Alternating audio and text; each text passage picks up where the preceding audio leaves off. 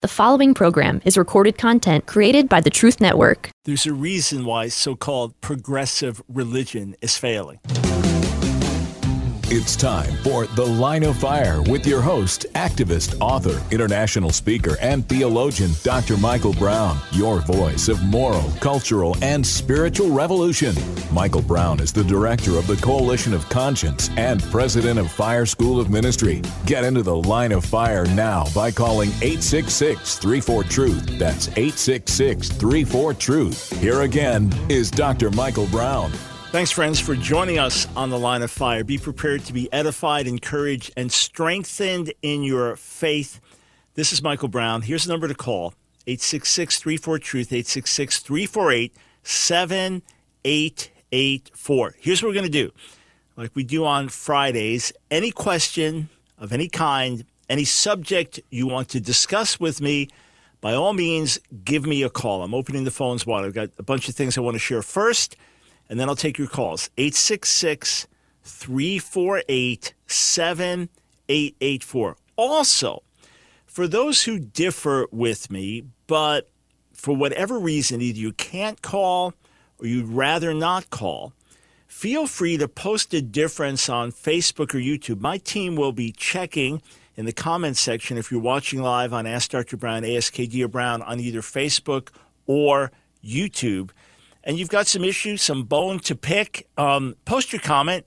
If we if we spot it and we're able to interact with it, I, I may interact with some posted comments as well as phone calls. All right, fair enough.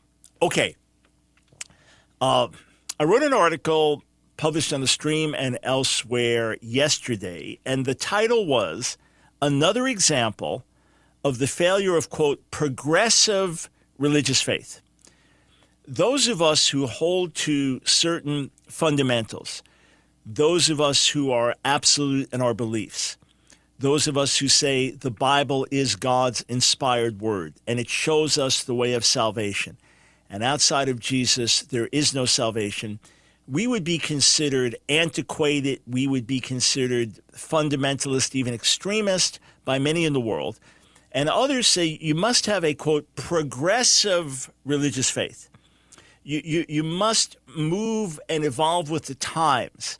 There are things in the Bible that are outdated, outmoded. This would be the quote progressive view. There are things that are outdated and that are outmoded.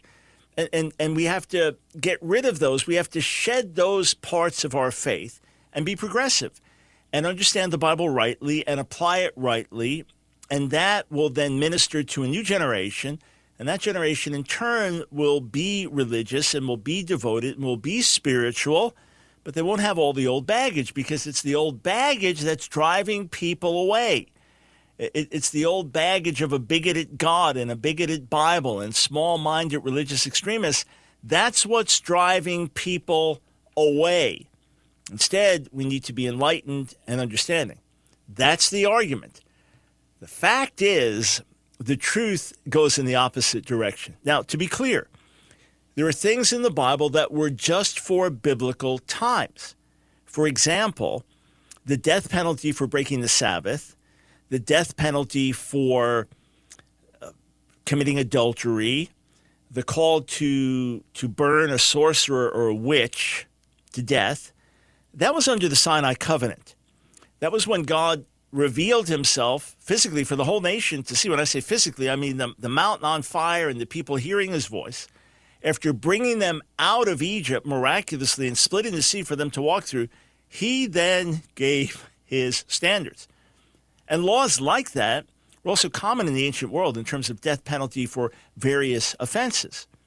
But that is not carried over into the New Testament where if you violate the Sabbath, you're put to death, or if you commit adultery, you're put to death. For example, in 1 Corinthians 5, let's say you have someone that claims to be a follower of Jesus, but they've left their spouse, they're living in adultery, and they refuse to repent. You reach out to them, they refuse to repent. They continue saying, No, I'm a Christian. I'm following Jesus. God told me to, to leave my old relationship, and He's blessing this new relationship. Well, what do you do? Do you stone that person? No. You excommunicate them. You don't kill them, you excommunicate them. So we fully understand that there were certain things that were given for biblical times, that are not for all times. We also understand there are other principles that are universal moral principles. For example, murder will always be wrong in any generation and any culture and forever and ever. Adultery will always be wrong in any era, in any culture, and forever. Stealing will always be wrong in any culture, any era, and forever. So when we think that we are being progressive and we now deny the moral values of Scripture, we are going backwards, not forwards. Now, I've written a bunch of articles uh, on these subjects. In fact, I just want to throw some headlines up of different articles that I've written about why conservative churches are growing and why progressive churches are failing. For example, why conservative churches are still growing, published that a couple years ago. Let's look at a, another one. Uh, so I, I've addressed this theme over the years the terrible failure of the secular gospel. It's another article that I wrote dealing with this. Let's, let's look at another one. Uh, actually, it's the religious left that's dying. These are articles I've written over of years. Let's look at another one. I, I think there may be more. A- anyway, I, I have cited these things for years because it is the gospel that is the power of God for salvation for everyone who believes, first the Jew, then the Gentile, Romans 1.16. It is the truthful and fearless proclamation of God's word that changes lives. It is the uncompromised holding to his truths with compassion, with mercy, with wisdom, with grace, yes, but holding to his word and living it out. That is what will draw adherents. Around the world, the churches that are really growing, and I mean with serious committed people, I don't mean just with churchgoers who are going to have their ears tickled. There's always going to be a certain level of attraction. But I mean serious people, serious disciples going through the fire, holding on, taking a stand, living out their faith, going against the grain of a secular world. The churches around the world that are growing, that are prospering, be it house church movements, be it large gatherings, they are the ones that hold to the fundamental truths of the Bible and haven't changed with the times, that still preach what the Bible says about marriage, about sexuality, about purity, about holiness, about salvation. Those are the ones that have the blessing of God. And without the blessing of God, you cannot produce true disciples. Now, now think of it. Let's come at it just from a, a, a philosophical angle from a moment. If you are not really sure about the principles that you promote, and when you promote them, you make it clear that there's a lot of ambiguity here, and they're open to interpretation, and you may see things differently than I see them. That's the presentation. Well, you're not going to get people to die for that. You're going to get going to get people to sell everything and follow. You're you're not going to to be uncertain and produce a certain commitment. That's not going to happen. Instead, when you are absolutely sure, I don't mean just by being dogmatic, by being stubborn. There are plenty of dogmatic, stubborn people, and they preach dead religion. They're religious hypocrites. They're legalists. They bash you over the head with the Bible and don't bring the life giving message of Scripture and don't bring you into an encounter with God and don't present the real Jesus. They, they may be dogmatic and certain, but they're not bringing life. They drive people away rather than draw people to. But when you are holding without apology to the truths of Scripture, you are backed by the Holy Spirit you are bringing people into a real relationship with Jesus, they'll leave everything for that. The pearl of great price is still the pearl of great price. The treasure hidden in a field, I'm talking about the parables of Jesus, is still the treasure hidden in a field. What happened to me December 17th of 1971, after weeks of being convicted of sin in my life, rebellion and ugly behavior towards my parents and friends and others, and towards God, after being under divine conviction for, for weeks and weeks and weeks, and then encountering the love of God through the joy of the Lord, recognizing His goodness and my badness, recognizing His incredible love towards me, right then and there, I said, God, I will never put a needle in my arm again. And from that moment on, I was free. Never put a needle in my arm again.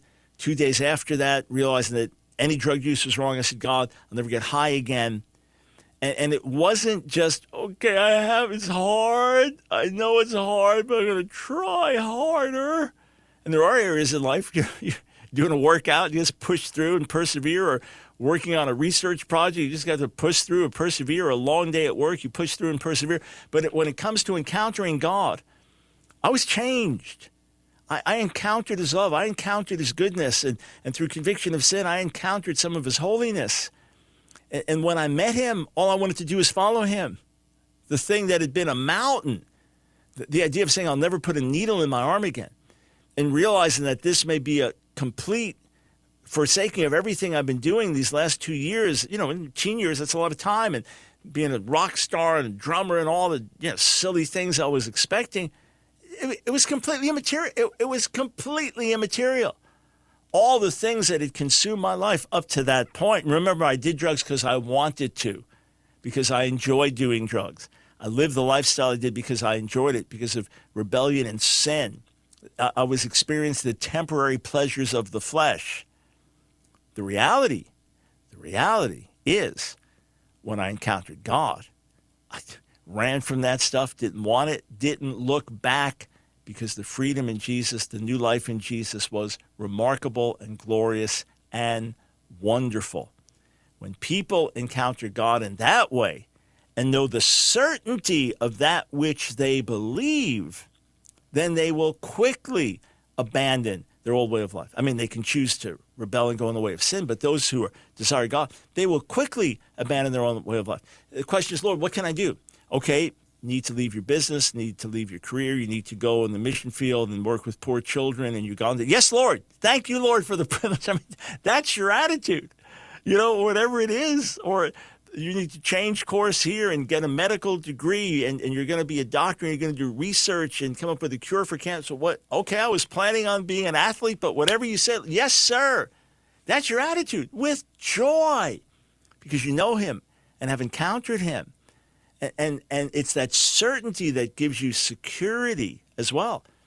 And that's why around the world, and even in America, the churches that are thriving, the ones that are growing, the ones that are seeing real converts and making real disciples are the ones who preach the gospel without apology. So I'll tell you what prompted me to write this latest article. We come back on the other side of the break.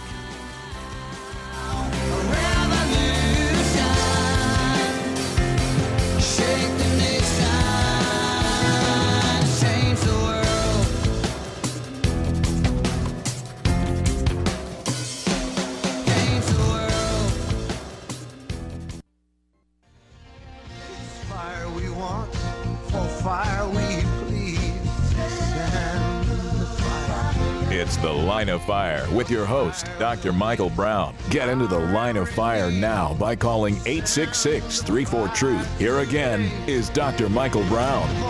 Thanks, friends, for joining us on today's broadcast. So I'm opening up the phone lines for any question of any kind if you want to follow up on our conversation yesterday about why I'm sure that Donald Trump will not be restored to the presidency this year or anytime before 2024 if he chooses to run again then by all means, give me a call, 866 34 Truth. Oh, just one quick word on that. Then I want to say a few more things about the failure of progressive religion and then go to your calls. Uh, there have been folks who challenged me and said, Well, you don't know what's coming, so I'm going to trust the prophets. In other words, they said Trump's going to be back in this year, so I'm trusting the prophets, and you don't know what's coming, so I'm going to trust them. Well, first question is if they've been wrong on every date they set thus far and every guarantee they gave thus far, isn't it time to question if you are believing the right people? That's number one. Number two, who says God can't speak to me? Did that ever occur to anybody?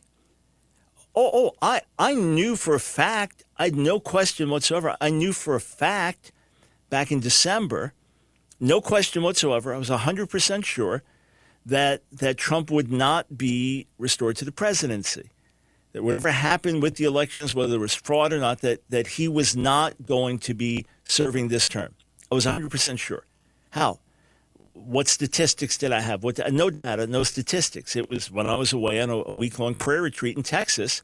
I knew that I knew that I knew. That's how God's often spoken to me over the years. Just know things. I simply waited for the right time out of respect for those that were sure it was going to unfold in another way, out of respect for those who said, Well, you're hurting our faith if you say anything to the contrary. I waited until I had the release from the Lord. But I was already writing articles that, that I was going to release after that time uh, when, when I went public. And, and uh, it was the day of the insurrection that that's when I felt, okay, because I, I, I was going to wait for inauguration on the 24th of January. But uh, that day of the insurrection, I knew it's it's time to make it clear. It will not. It will not happen. It will not happen. It will not happen. So I knew that I knew that I knew, and that's why I continue to speak with absolute certainty. Putting that aside, there is no scenario in which it would happen. There is no there is no scenario in our system in which it would happen for Trump to be restored to the presidency or reinstated to the presidency before the 2024 elections. Not to say he won't have political influence not to say he won't run again if he has the health and vitality. Not to say he couldn't win again. Those are all possibilities, and I don't know the answer to any of those. But certain things I do know. So for those that were challenging or mocking or asking valid questions, that's the ultimate way I knew that I knew that I knew. Therefore, I speak uh, accordingly. Okay, before I go to your calls, uh, let me go back to the article that I wrote, the newest article on another example of the failure of progressive religion. And, and this is just based on a, a principle, okay?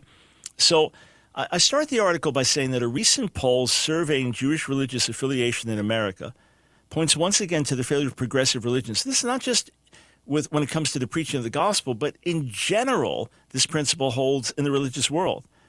That's because for a religious faith to overcome the obstacles and challenges of life in a secular world, it must offer real substance and must be transferable to the next generation. Failing that, it will quickly lose its adherents. To be sure, progressive religion is here to stay, since there will always be those who hold to a more rationalistic, humanistic version of the faith, and there will always be spiritual reactions against legalism, extremism, and fundamentalist hypocrisy. But as I've often pointed out with regard to Christian expression, there's a reason that conservative, biblically based churches continue to grow while liberal, progressive churches continue to decline. And this is something I wrote in 2014. The truth be told, most people who are serious about spiritual things are looking to join with people of like mind, while most people who don't take God's word seriously will not take spiritual commitment seriously either. Why bother going to church if you don't believe what's being preached? Why go to a prayer meeting or, or a Bible study if you're not sure any of it is real? Why make a serious commitment to, to church life if, if you committed Christians as radical extremists? So when it comes to Jewish expression, it's true that Reform Judaism, which is the progressive response to Orthodox Judaism beginning in Germany in the early 1800s, then brought over to the States a few decades later, it continues to have the largest number of Jewish adherents in America, but it's largely because Jews are not that religious. In other words, as a Reform Jew, you can be nominal in your practice and skeptical in your faith while still maintaining your Jewish identity and your sense of connectivity to your people. You can also have a religious outlet for your liberal social conscience, part of what you consider to be your Jewish prophetic calling. But with low birth rates, high intermarriage rates, and little resistance to the world's strong secular tide, Reform Judaism cannot maintain itself in a multi generational way. All right, let me step away from the article for a minute, give you a little history.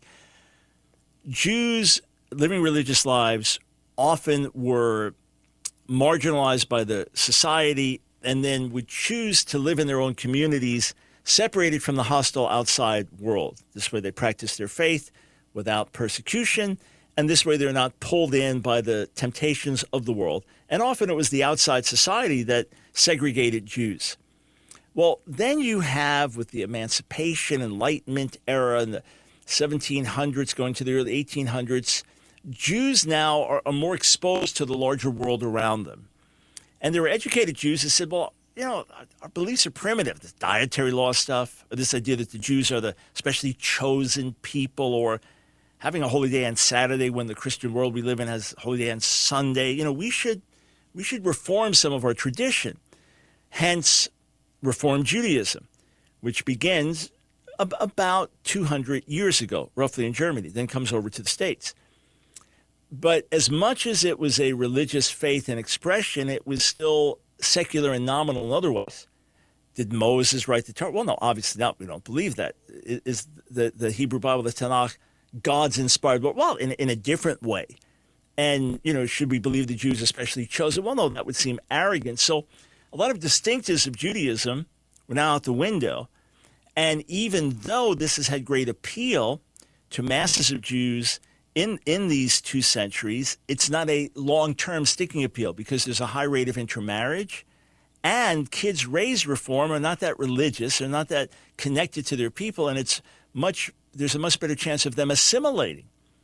Now you had a reaction against Reform Judaism, which had more and more extremes in different ways and concerned other Jews. So there were traditional Jews who said, look, we can't believe what we used to believe about the Bible and our literature that it's uniquely inspired, and, you know, but because we know too much now, critical scholarship has told us too much, but we still believe in the calling of the Jewish people and preserving our traditions, hence, quote, conservative Judaism. That's what I was raised in. So conservative Judaism was trying to find an enlightened middle ground between Reform, which is liberal Judaism, and Orthodox Judaism, and then even ultra Orthodox would be more extreme to the right. Conservative Judaism is just about dying out in America because it's gotten more and more liberal and to the left over the years. Like, well, what's the appeal to it then? If you're not sure if the traditions are secondary, if if you're not calling for a, a vigorous and rigorous Jewish lifestyle, where's the appeal? And then Reform Judaism continues to lose adherents, whereas Orthodox Judaism, which is very strict and very difficult in terms of all the demands and how you have to live, and sets you even more against your culture and gets you more looked at as an outsider, that is growing in numbers. So I, I want to put this graphic up for you. All right. It's a graphic asking the question Will your grandchildren be Jewish? So those who are, who are watching will see this. I'm going to describe it otherwise. You have four columns across the top, four columns of Jews secular, so that's no religious affiliation at all, reform, that's a liberal affiliation, conservative, liberal leaning, but still trying to conserve traditions, centrist Orthodox, so to the right, but somewhat modernized, and then Hasidic Yeshiva Orthodox. So that's ultra Orthodox, ultra fundamentalist. So you have you have ten people across the top, and they represent uh, each uh, a uh, hundred people. Okay, so that represents a thousand people. So when you go down one generation, because of intermarriage, because of the faith not being passed on, because of low birth rates versus high birth rates, you see the numbers starting to change quite uh, dramatically. Uh, and, and then the third generation, the fourth generation, literally you have one tenth of where you started with, with secular, even, even less than that, bare, barely a tenth, maybe a tenth with reform. When you get over to the Hasidic yeshiva or, or ultra Orthodox, you can't even fit the numbers in, in, in the picture. So, so the, the, way it, the way it breaks down, and I've just got this, um, I, I went through the data in my book, Saving a Sick America. So here, here's the data, and I quoted my article. The chart starts with 100 Jews in each of the five categories, representing a, a, a hypothetical first generation. So it's, a, it's 1 times 10, sorry, not 1,000, but 100. By the second generation, those numbers are respectively 41, 46, 66, 163, 324. So the 100 is down to 41 in the second generation, up to 324 in the second with the very religious. By the third generation, the most secular, only out of 100 Jews, now it's down to 17. The most religious, out of 100, now it's up to 1,050. By the fourth generation, the numbers are truly astounding. Seven, the 100 by the fourth generation is now down to seven people who identify as Jews whereas the ultra Orthodox is up to 3,401. This is through intermarriage, assimilation, and birth rates. Yeah, for example, one, one of my friends, ultra Orthodox rabbi, has, has 14 kids. When we last talked some years ago, he had 10 grandkids because you know, most of his kids are younger growing up. By now, he's probably got 20 or 30 grandkids. Yeah, so this is just an interesting phenomenon, but it tells me if we'll hold fast to the word, if we'll honor God with our families, if we'll pour into our children, we have a multi generational answer to the secular society. We do. Be right back.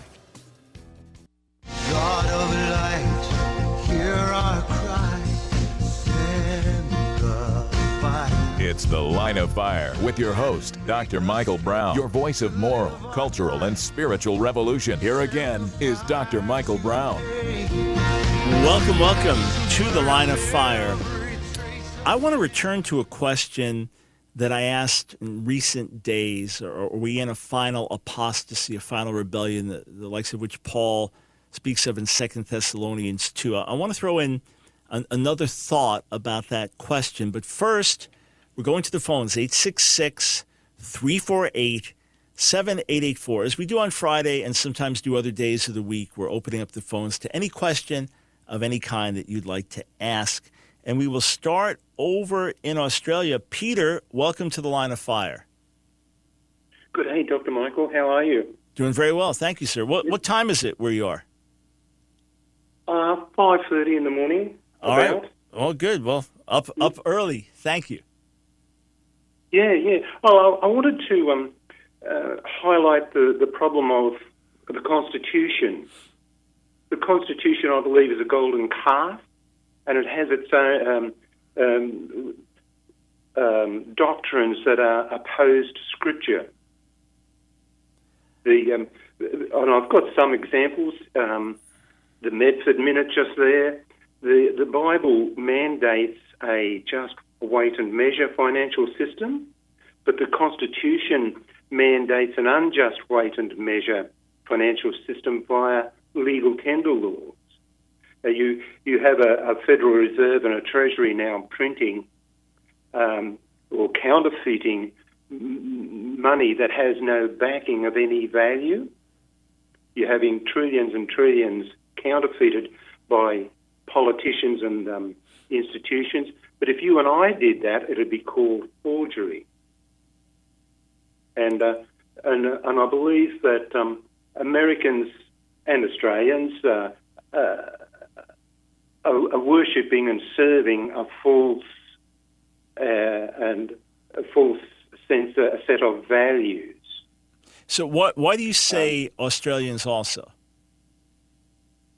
Uh, the Westminster system, I don't believe we can serve God and the Westminster system. Um, the, uh, the, Westminster system, it is said, is founded on um, Stephen Langton's Magna Carta uh, at Runnymede, but but Moses Moses laid out the regulation for um, uh, the conduct of the king or the prime minister or president in Deuteronomy chapter 17.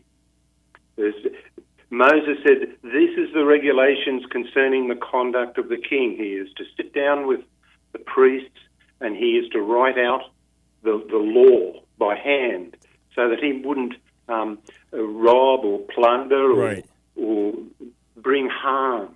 Bring so, so harm me, to. Yeah, I, I want to I want to directly respond to your larger point, but just one more point of clarification. Since these were God's laws to Israel, and since Australia is not Israel and America is not Israel, and no nation on the earth aside from Israel is is Israel, uh, do we have a right to expect the world to live by biblical principles, or are you or are you saying that for the church, our highest allegiance has to be biblical principles, not the government's constitution? Um, if anybody, if anybody wants righteous and just laws, uh, you've only got to go to the Bible. I've heard it said here in Australia that and, and believers pray to God, "Oh Lord, cause cause Parliament to give us righteous laws." And and I say, well, if they want righteous laws, they've only got to go to the Bible. You know, they they don't want righteous laws. They want to um, um, uh, gild the lily, as we mm-hmm. call it here. They want to all right, right. So, so just just to pursue this one drop further, and, and then I want to I want to agree with a lot of what you said, but I want to pursue this one drop further. Uh, in the sure. Bible, you have, for example, the death penalty for violating the Sabbath, or the death penalty for committing adultery, or various purity laws. Uh, should we be keeping those today as well? It depends on the community you're in. this is this is the whole um, problem. Another problem, rather, of um, the Constitution it has a, a, a law and order system which has destroyed justice with one hand and confused confused um, uh, the whole population with the other. Um, if if if my if my neighbour um, uh, well, the, the, whole perspective of government in America, Australia, and England is different to biblical or natural government. The natural and biblical government is the family. You know, you're a grandfather. You you you tell your kids and grandkids what is godly, ungodly, righteous, and and but your sphere and influence is limited to your family. Got it. All right. So yeah, uh, sorry to cut you off. I, I just want to jump in and, and respond. First, I appreciate the thought you've given to this and concerns that you're raising. I have met conservative Christians who, in my view, overexalt the American Constitution. I spoke with, with one leader who told me that he didn't put Constitution on the level of, of the Bible, but felt it was uniquely inspired by God and should be revered at a very high level. Uh, so, in that sense, yes, there are those who make it as if Christian values equal the Constitution, biblical values equal the Constitution. Now, when it comes to uh, America, I'm, I'm no expert on Australia at all, so I'll just comment on America. I believe our Constitution and founding documents are blessed in many ways. I believe that there is great wisdom that the founding fathers had and for that wisdom, I would credit God and the degree to which they looked at scriptural principles. So there's much value there. And America has been unique in many ways in terms of the nature of its democracy. Yet, to look at the Constitution as sacrosanct on the level of Scripture, that's a big error. To look at it as, as wonderful founding documents for a nation, but everything must be tested biblically, then yeah, I, am with you on that. Or looking to these things as a golden calf. Yeah, I'm, I'm with you on that. To say, hey, these are excellent documents. The founding fathers had had lots of wisdom, even divine wisdom. There is much scriptural principle built into the logic behind many of the things. And if we'll adhere to constitutional principles, we'll do well. Uh, I, I do believe that, but I believe there has been overexaltation. Now, the other thing is, I strongly oppose the idea of theonomy, that any nation should enforce biblical law on the entire nation so that the whole nation is required to keep the Sabbath, and if they don't, there's a severe penalty, death penalty. Or the whole nation is required to live morally, and if you commit adultery, uh, there's a death penalty. Of course, there are things that should be illegal, and there are things the law does but theonomy is something that I stand against as well. Hey, Peter, interesting conversation, and one that's definitely of interest for sure. Christian nationalism, which conflates, in other words, joins together the kingdom of God with America as one, or puts the Constitution on a level so it's almost like the Bible. Those are those are serious errors indeed. Hey, thank you, thank you for the call all the way from Australia. 866 Three for Truth. Well, staying outside the U.S., we go to Steve in Ontario, Canada. Welcome to the Line of Fire. Hi, Dr. Brown. It's a pleasure to talk to you again. Um, I'd like to ask you a question or two. And before I do, I'd like to preface it by saying, you know, I'm a Christian. I believe uh, that there's one God, the triune God, Yahweh, that He is three distinct persons Father, Son, Holy Spirit. Mm-hmm. And um, with that preface, uh, I can't help but notice in the Bible that, you know, talks about family a lot, right? In familiar uh, terms there. And, you know, like father, son, and then, um, you know, like about the bridegroom, you know, how the church is the bridegroom of Jesus and stuff like that, right? Being grafted in, adopted, and stuff like that. And I guess my question to you is like, I don't know much about Greek or Hebrew language, and I see in the Bible that the Holy Spirit is referred to with a male pronoun, right? So my question to you is like, um, is there ever anywhere in the Bible where the Holy Spirit is referred to with a distinctly male or distinctly female pronoun? Yeah, uh, And, a- actually, the very first reference uh, in in Genesis one two, Ruach Elohim Rachefet al Pnei the Spirit of God hovering over the, the, the face of the water or, or, uh, or over the Tehom, over the deep. Uh, that's that's feminine there. Uh, so actually, the Holy Spirit is sometimes referred to as feminine. The Holy Spirit is sometimes referred to as as um, neutral, neuter. So there's and, and just so so folks understand, every word in Hebrew or Greek, just like say in Spanish or Italian, whether it's pen, w- whether it's glasses, whether it's a dog, whether it's a person, has to be either male or female.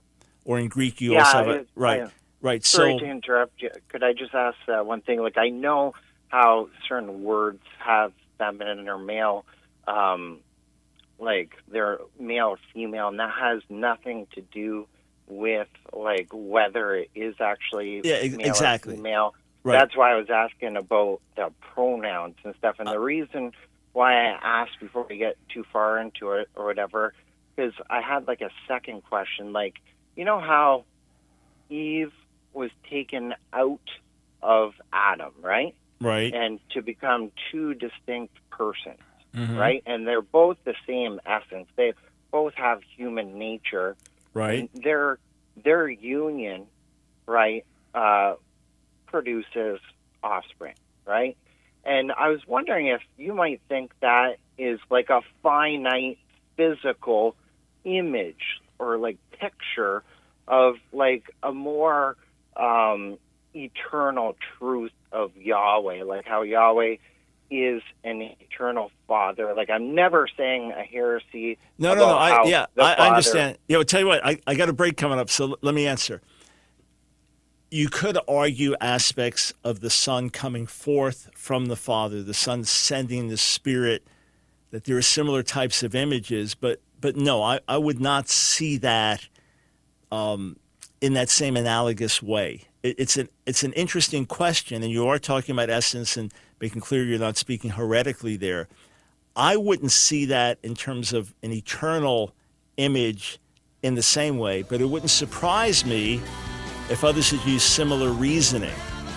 Uh, You, uh, obviously, you know you got to tread very carefully when you're addressing things like this. Let us, it would seem that you're not speaking of the eternal nature of the Son or the Spirit. All right, stay right there. It's The Line of Fire with your host, activist, author, international speaker, and theologian, Dr. Michael Brown. Your voice of moral, cultural, and spiritual revolution. Get into The Line of Fire now by calling 866 34 Truth. Here again is Dr. Michael Brown. Yeah, Steve, just one more comment. If you'll go to, say, John 14, 15, 16, where the Holy Spirit's referenced, there are references with pronouns with he. Again, you don't really w- want to read anything more into the pronouns than to just the other gendered issues that we discussed or verbal equivalents and things like that. But yes, there, there are times with a he, for example. So that, that would somewhat undermine that, that type of, of image of which you spoke. But anyway, thank you for the call and the question. Much appreciated. Uh, let us go to Ruben in Pacific. No, we won't. Let's go to Angela in Alexandria, Virginia. Welcome to the Line of Fire. Good afternoon, Dr. Brown. Hey, Um, thank you so much for taking my call. Um, I've set up, I, I had the pleasure of sitting on your, your tutelage back in Pensacola, Florida at Brownsville Assembly of God. Wonderful. So this is indeed a pleasure. Um, but quickly, uh, I just wanted to, I guess, reference back to your, your, your comment, please, sir, in regards to um, the Lord speaking to you that, you know, basically Trump was not uh, basically going to be the president, or I, I say reinstated. Um, yeah, and, and just And- just to be clear, he's God's never spoken to me before an election as to who was going to win or not. Right. Uh, and any feelings I had were just that, my own feelings. So it was it was after he had he had lost the elections reportedly, but then we were being told there was all kinds of fraud. There were going to be court cases, and many were still prophesying that things were going to be overturned. It was it was then. So like a month Uh-huh. after the elections, I, I know you know that, but just to clarify for others, that I just knew it wasn't even God speaking. I just I knew it, which is a way that He'll speak to me, that it wasn't going to happen, and that He wasn't going to be restored to the presidency. Got it. So back to you. Oh, oh okay. So I, I guess you, you, you just kind of answered it be, because um, uh, in the in the past, like you said, that God had never spoken to you uh, about it, uh, whether He would win, and and so you know this time uh, you were sure, and uh, and so I'm thinking you just said that God had you know spoken to you that He wasn't going to win, but is that not what you were? I mean, that He wasn't going to be uh, the president. Yeah, yeah. So it wasn't it wasn't before the election. I I voted for Trump in 2016 and 2020, and when when I went to sleep late night election, it looked like wow, Trump's going to do it. I, I remember thinking to myself, wow, the prophets were right again. This is unbelievable, and and Uh-huh. you know it's incredible. And then the next morning, things had shifted dramatically, and then I thought, well, okay, look, it it could turn. Maybe the courts are going to overturn something. Maybe there really is fraud. Maybe something happened. Maybe these prophetic words are true. And I kept wondering. You know, I, I wondered through November uh, because look, God is God. He could overturn things. You know, and, Yes, and there could be a surprise that happens. Or I, I just felt that that our court system would work correctly that Trump had enough money and attorneys and others looking at this that if there was something to be overturned, it would happen. Um, and then I was still I was watching things unfold in the courts, and then it was just while away praying, I just became overwhelmed with a certainty. And again, that's that's how I've I've heard the voice of the Lord many times over the years.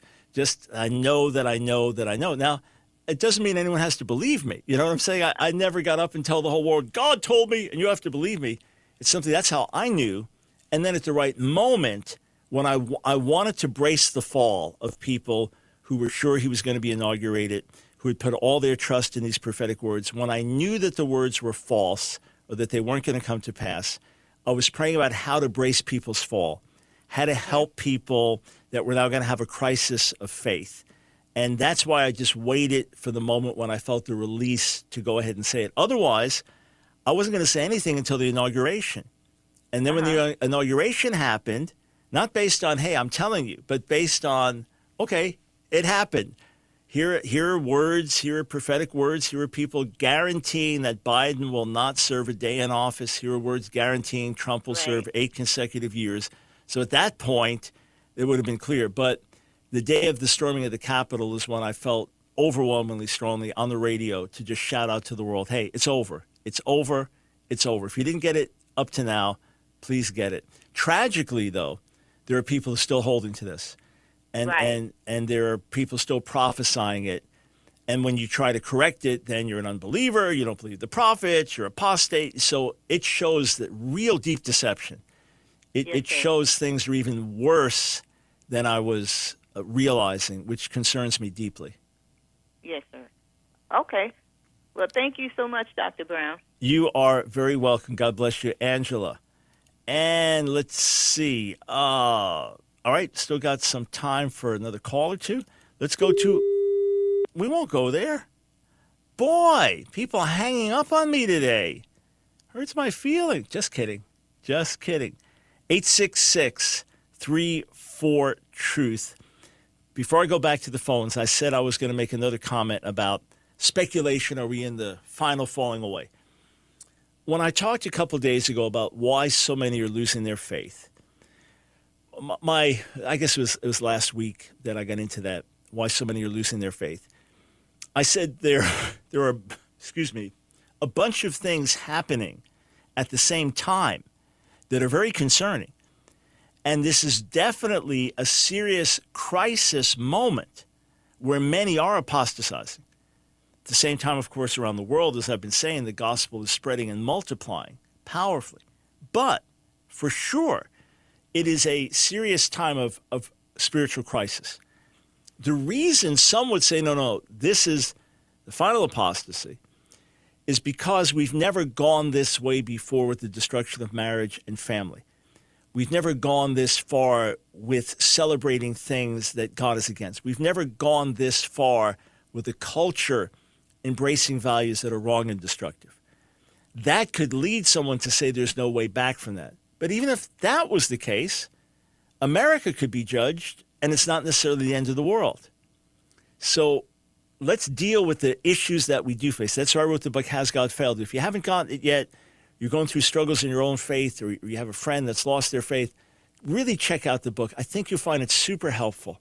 Has God failed you? Finding faith when you're not even sure God is real. Uh, but don't don't speculate about the final apostasy. Instead, deal with the real falling away we're witnessing, and let's come up with biblically based answers and with encounters with God that will help people and change their lives. Okay, with that, we go back to the phones uh, to Dixie in Baltimore, Maryland. Welcome to the line of fire.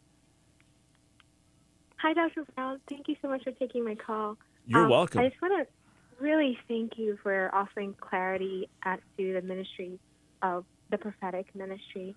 And um, I, I have questions about how God expects us to understand and to benefit from the study of uh, um, apocalyptic Mhm. biblical prophecy in the Bible. I, I wonder, um, as I sit in church and we're going through like the book of Daniel, um, I I wonder how useful or what use it's supposed to have in my life. Because uh, I look at how the messianic prophecies came about. Um, it seemed it would seem that to the believers, they didn't really know how or what would happen until after it happened. They looked in the scripture and said, "Oh, there's the virgin birth, and, and there's Jesus being born in Bethlehem," and kind of understood it after the fact. And I wonder if the apocalyptic um, prophecies are going to be the same way, uh, that we'll understand it afterwards, or as it's happening, maybe. So, what would be the, I guess, Right. the approach, a healthy approach to studying it now? Because I, I see a lot of people building their doctrines on on assumptions they make or uh, Right. as to what they believe will happen. Right. Great, great question. Let me first say, with regard to messianic prophecy, in many ways that is true. That as things unfolded, then the scriptures became clear, and there's wisdom in that. Otherwise, you're trying to manufacture it, make it happen, create certain things. And then there are other things that, that we know we're longing for, we're hoping for, we're praying for with regard to messianic prophecy. But as far as apocalyptic prophecy, if let's just say the book of Revelation and much of it speaks of the, the tail end of the age, right before Jesus returns, to only understand it after it happens, well, it's too late to apply it then because he's returned, right? So, what's really important is we understand the nature of apocalyptic literature. Uh, when, when someone would hear it in the ancient world, the, the recipients of the book of Revelation, that, that got those words and the visions. Mm-hmm. How do they interpret it? How do they understand it? And then from there, we can make sense in our world. So, in, in other words, every generation should be able to read the book of Revelation with profit, not just because they're trying to figure out how it all works out in their own lives, but because they understand it's speaking of the, the cosmic battle between good and evil, between the kingdom of God and the kingdom of Satan the battle, the attack on God's people, the victory out of suffering and overcoming, the ultimate triumph, that that should give us hope in any generation. Any generation. So rather than trying to interpret every specific, especially in a book like Revelation, understand the the larger themes that are being laid out, like some movie and, and you know the good guy winning in, in some apocalyptic type of battle against all these cosmic forces in the universe there's a lesson for us. Understand the lessons rather than each specific detail. Try to understand the force and the power of the literature and what it's conveying. And then that message speaks to us in every generation and it culminates with the return of King Jesus. I hope that helps. Check out Craig Keener's commentary on Revelation in the NIV application commentary. Craig Keener, Revelation NIV Application Commentary. Another program powered by the Truth Network.